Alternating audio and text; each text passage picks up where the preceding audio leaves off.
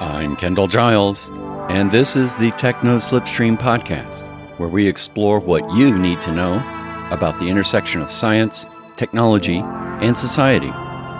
This is episode 16. So, my department at Virginia Tech, Electrical and Computer Engineering, recently filled a new tenure track faculty search position for someone in quantum photonics who can do research in quantum photonic devices and circuits, entangled photon sources, quantum sensing, quantum communications and cryptography, and nanophotonics.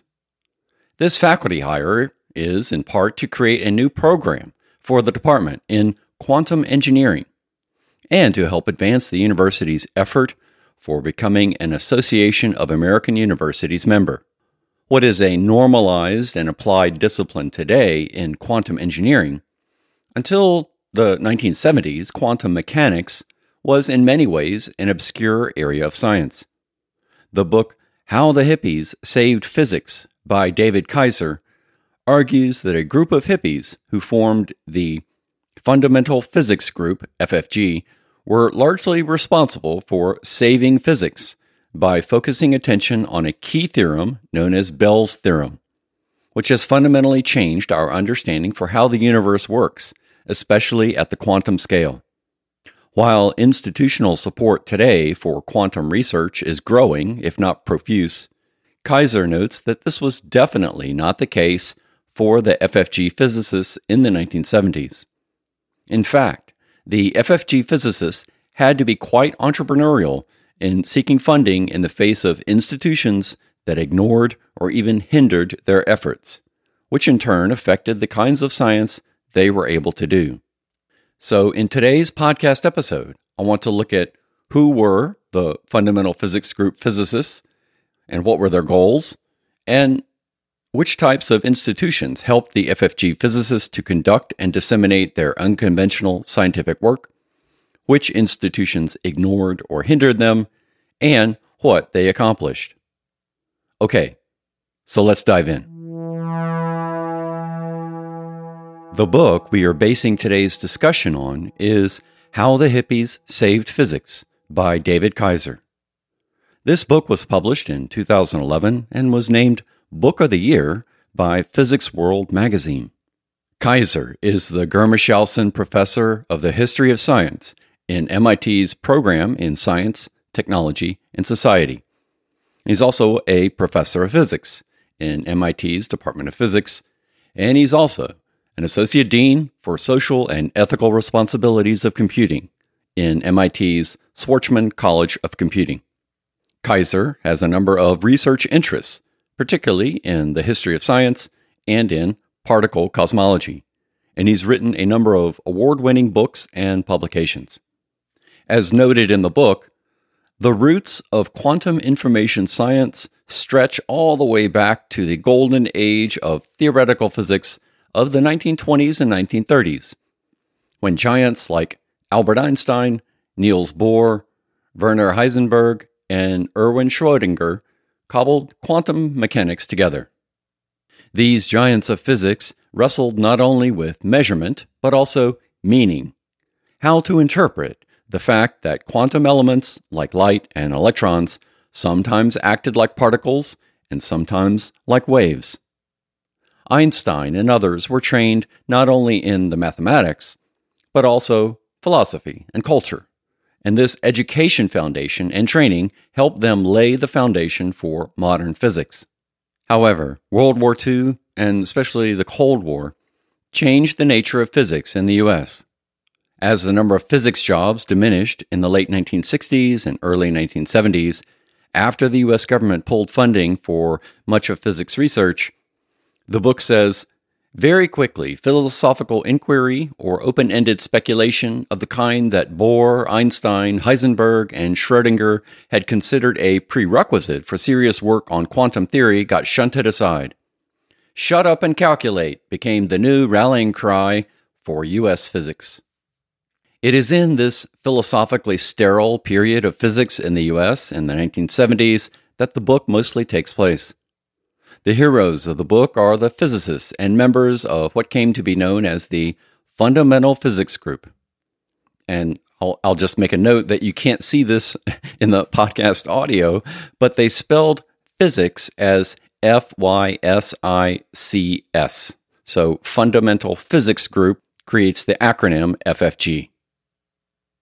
The group started in the spring of 1975 when physicists such as Elizabeth Rauscher, John Clauser, Saul Paul Sirag, Nick Herbert, Henry Stapp, Fred Alan Wolf, and Jack Sarfatti, as well as numbers of others, made their way to the Lawrence Berkeley Laboratory for informal Friday afternoon discussions to discuss, in particular, how to interpret strange behaviors that occur at the quantum scale, what Einstein called spooky actions at a distance. Not all, but many of these folks were researchers on the fringes of mainstream physics, hippies who found each other in the hazy, countercultural smoke and good vibrations of Berkeley. One key idea in quantum mechanics, called entanglement, is that two or more quantum particles actually can behave as if they are a combined system, even when those particles are far away from each other. In other words, affecting one of the particles causes an effect in the other separate particle instantaneously, as if the two separate particles were somehow joined or working together.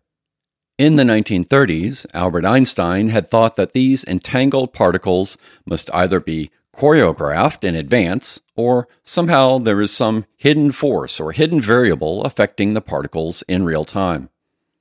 He thought it cannot be the case that the particles are otherwise connected. He referred to that case as spooky action at a distance. However, in 1964, physicist John Bell proved just that. Measuring particle A would affect particle B even if the particles were on opposite sides of the universe. This is quite a profound result, and even today, physicists do not fully understand what is going on. But back in Berkeley, the members of the FFG group had discovered Bell's theorem, at the time not well known, and immediately began thinking about its implications, including even thoughts of mind control, ESP, and telepathy. They were seeking connections between physics and consciousness. The problem, however, is that mainstream physics was firmly in its shut up and calculate mindset at the time, and the FFG group members did not have traditional academic institutional support for their efforts. So, in order to conduct and disseminate their unconventional research, members of the FFG sought and found funding and support opportunities largely from the U.S. government, private donors, philanthropical foundations, and the general public.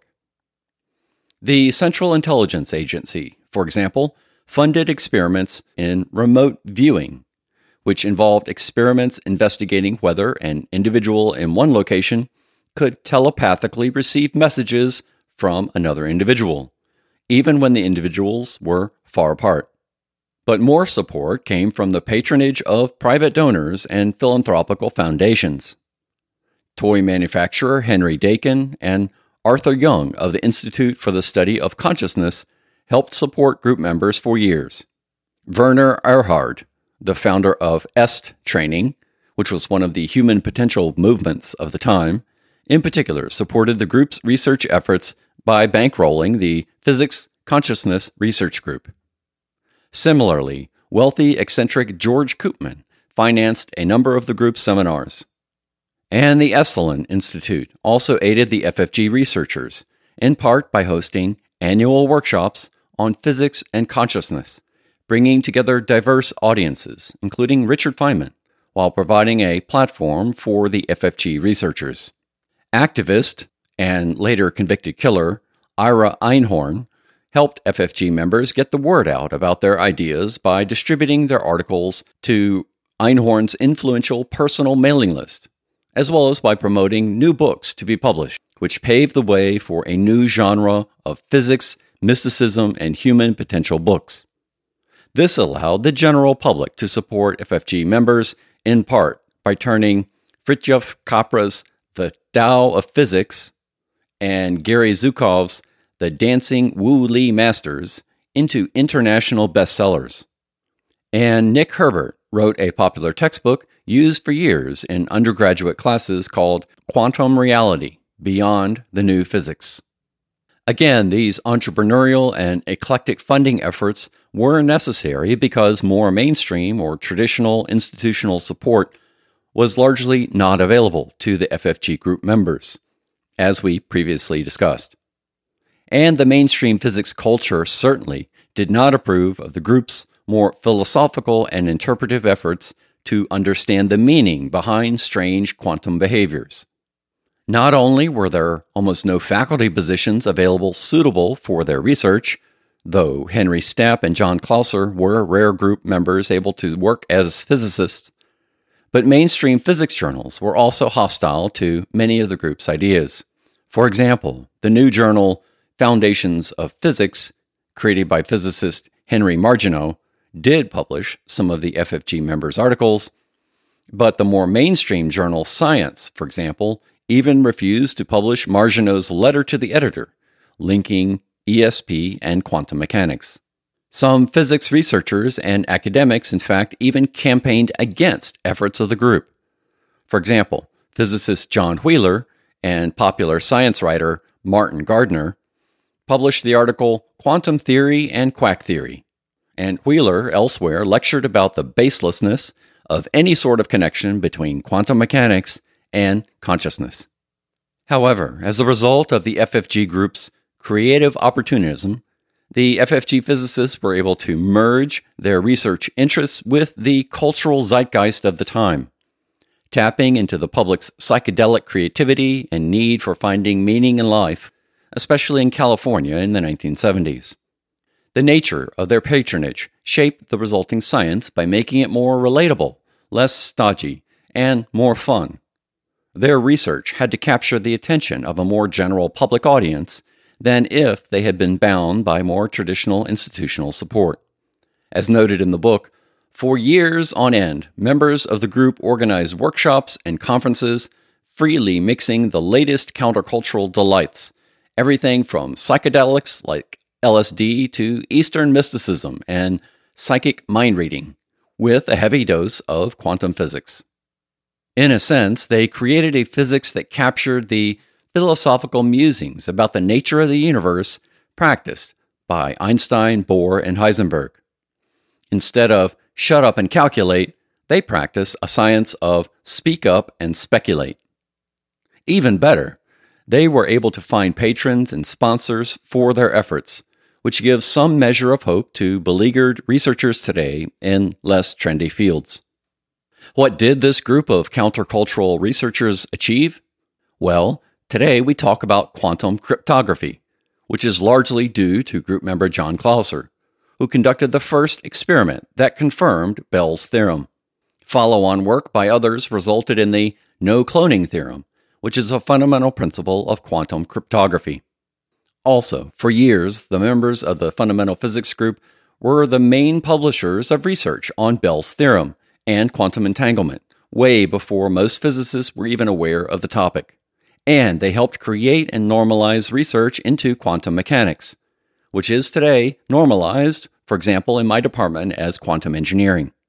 So while the book's title, How the Hippies Saved Physics, is a little over the top, much like Thomas Cahill's How the Irish Saved Civilization, the book does shine an interesting and entertaining spotlight on researchers largely ignored by mainstream physics.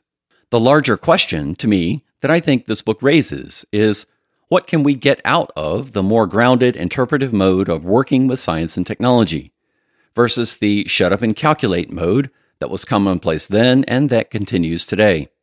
Today, we are feeling the results of the move fast and break things mentality of big tech a way of engineering devoid of the grounding effects of critiquing the meaning, value, and effect of technology on society. I don't think this book offers a template or model for us to follow. I'm not suggesting that becoming hippies and attending closed optional physics and technology workshops in Berkeley is the answer. However enjoyable Kaiser's book is, I think that would be the wrong takeaway today.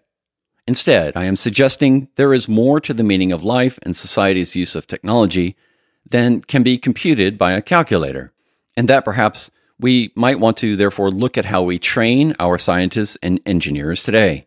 Perhaps there are important elements of how Einstein, Bohr, Heisenberg, and Schrödinger were taught that have been lost. And perhaps there are new strategies and approaches that have yet to be found. Searching for those lost and yet to be found elements is actually what I'm doing, in part with this Techno Slipstream podcast. And on that note, I've got more searching to do. So for now, we'll wrap up episode 16. Thank you for listening, and please head over to patreon.com slash Kendall Giles to our Patreon page to sign up and give us some support. In addition to supporting the show, you can sign up to get show transcripts, including links to the articles and books discussed in each episode, as well as additional writings. In any case, thank you for listening, and until next time, I'll see you in the Techno Slipstream.